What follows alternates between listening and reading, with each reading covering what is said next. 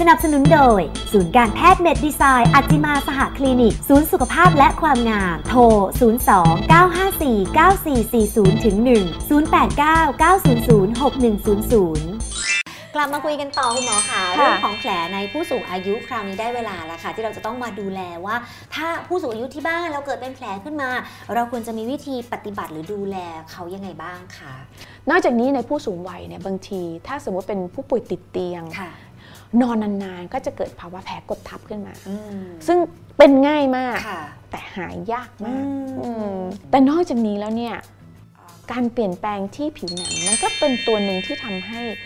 เกิดความไม่สวยด้วย ค่ะ นะ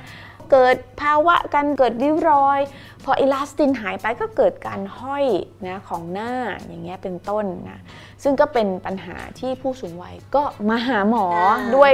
หลายหลาย ไม่มีความ เรื่อง สุขไม่มีค ใช่ วามมั่นใจ ใช่ใช่ใช่ เนอะ เพราะ ค่ะ การสร้างคอลลาเจนได้น้อยลง การสร้างอิลาสตินน้อยลง ถ้าไม่มีตัวช่วย ไม่มีตัวกระตุ้น มันก็จะไม่ค่อยสร้างนะบาดเจ็บก็ง่าย อักเสบง่ายนะการซ่อมแซมตัวเองน้อยลงนะหายหายยาก ค่ะ เวลาแผลหายช้าแล้วต้องดูแลแผลให้ดี ไม่งั้นแล้วเนี่ยโอกาสที่จะมีปัญหาเรื่องของการติดเชื้อซ้ำเติมเข้าไป ก็จะมากขึ้น เวลามีแผลเนี่ยแนนการรักษาความสะอาดของแผลมีความสำคัญมาก ค่ะ ก็คือเราจะต้องดูแลแผลให้เขาเนี่ยบางทีอาจจะต้องทำเช้าเย็นด้วยซ้ำ ค่ะ หรืออย่างน้อยก็คือต้องวันละครั้ง อืม แล้วก็ต้องระวังคืออย่าให้แผลสกปรกอย่าให้แผลโดนน้ำนะต้องใช้อุปกรณ์ทำแผลที่ปลอดเชื้อ ถ้าเกิดว่ามีแผลแล้วเราสงสัยว่ามีแผลติดเชื้อเนี่ยหมอแนะนำเลยหาแพทย์โดยด่วน ค่ะ คือจริงๆแล้วแม้กระทั่งมีแผลเน อื ย ม ถ้าเกิดในผู้สูงอายุถ้าเป็นไปได้ ค่ะ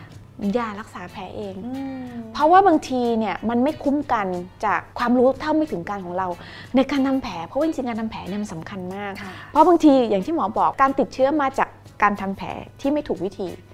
ก็เป็นไปได้ ค่ะ หรือบางทีเอ่อน้ำยาล้างแผลตัวนี้ ห้ามใส่เข้าไปในแผล อืม เพราะใส่เข้าไปแล้วมันยิ่งกัดกินเนื้อทำให้ยิ่งกินเนื้อแผลลึกลงไป แล้วทำให้เกิดปัญหายิ่งใหญ่กว่านั้นได้ ค่ะ งั้นถ้าเป็นไปได้มีแผลก็ต้องให้ผู้รู้เขาได้ดู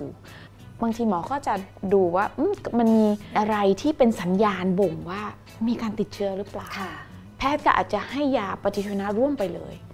เราต้องหมั่นสังเกตด้วยความผิดปกติที่เกิดขึ้นรอบแผลยกตัวอย่างเช่น แดง บวม อืม มีหนอง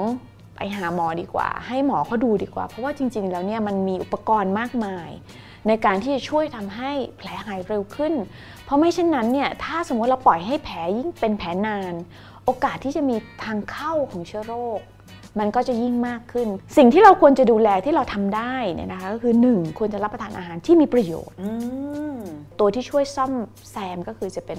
กลุ่มของอาหารโปรตีน ค่ะเราพักกันสักครู่ดีกว่า ช่วงหน้าเราจะกลับมาคุยกันว่าแล้วเราจะดูแล แผลในผู้สูงอายุได้ยังไงกันบ้าง พักสักครู่เดี๋ยวกลับมาคุยกันค่ะ ค่ะ